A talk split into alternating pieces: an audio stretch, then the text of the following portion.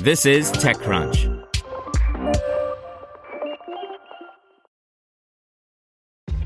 This episode is brought to you by ShipStation. You know, some things take a lot of work, like sending little robots to far off distant planets. And just as that's challenging, so too is running a successful e commerce business, especially when there's so much to do. So I want to introduce you all to ShipStation.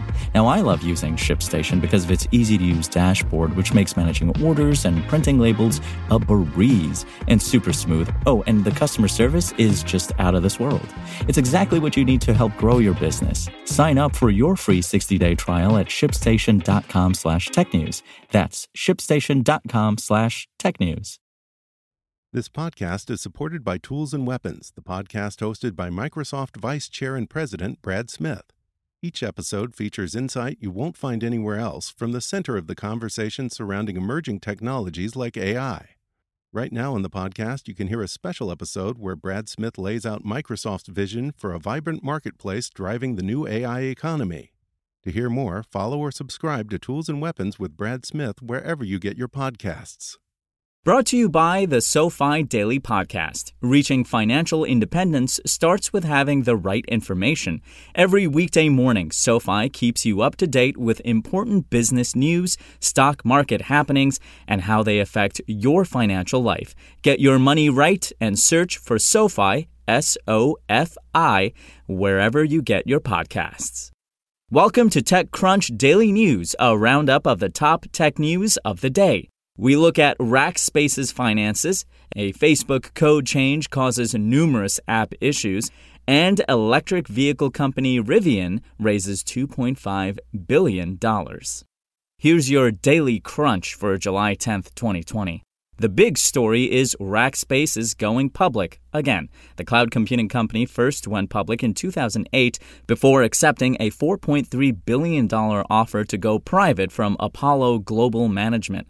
Rackspace says it will use the proceeds from the IPO to lower its debt load. Alex Wilhelm took a deep dive into Rackspace's finances, concluding that the proper valuation is a puzzle.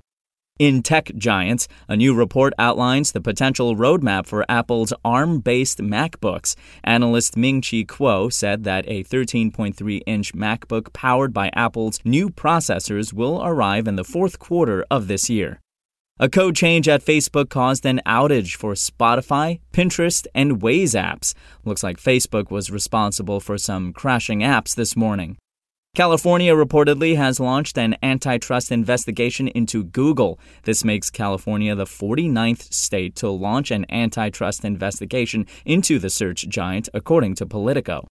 In startups, funding, and venture capital, Rivian has raised $2.5 billion as it pushes to bring its electric RT1 pickup and R1S SUV to market. The company plans to bring its electric pickup truck and SUV, as well as delivery vans for Amazon, to market in 2021. There's a glint of hope for India's food delivery market as Zomato projects its monthly cash burn of less than $1 million We'll only lose $1 million this month. Doesn't feel like a huge accomplishment, but at least things seem to be headed in the right direction. Here's advice and analysis from Extra Crunch. How did Thor Fridriksson's Trivia Royale earn 2.5 million downloads in three weeks? The latest game from the QuizUp founder was briefly the top app in the App Store. We talked to Fridriksson about how he did it. In a COVID 19 pivot, travel unicorn Klook is seeing a jump in staycations. With bookings for overseas experiences plummeting, Klook began offering do it yourself kits for stay at home projects and partnered with landmark sites to offer virtual tours. Operator Collective is bringing diversity and inclusion to enterprise investing.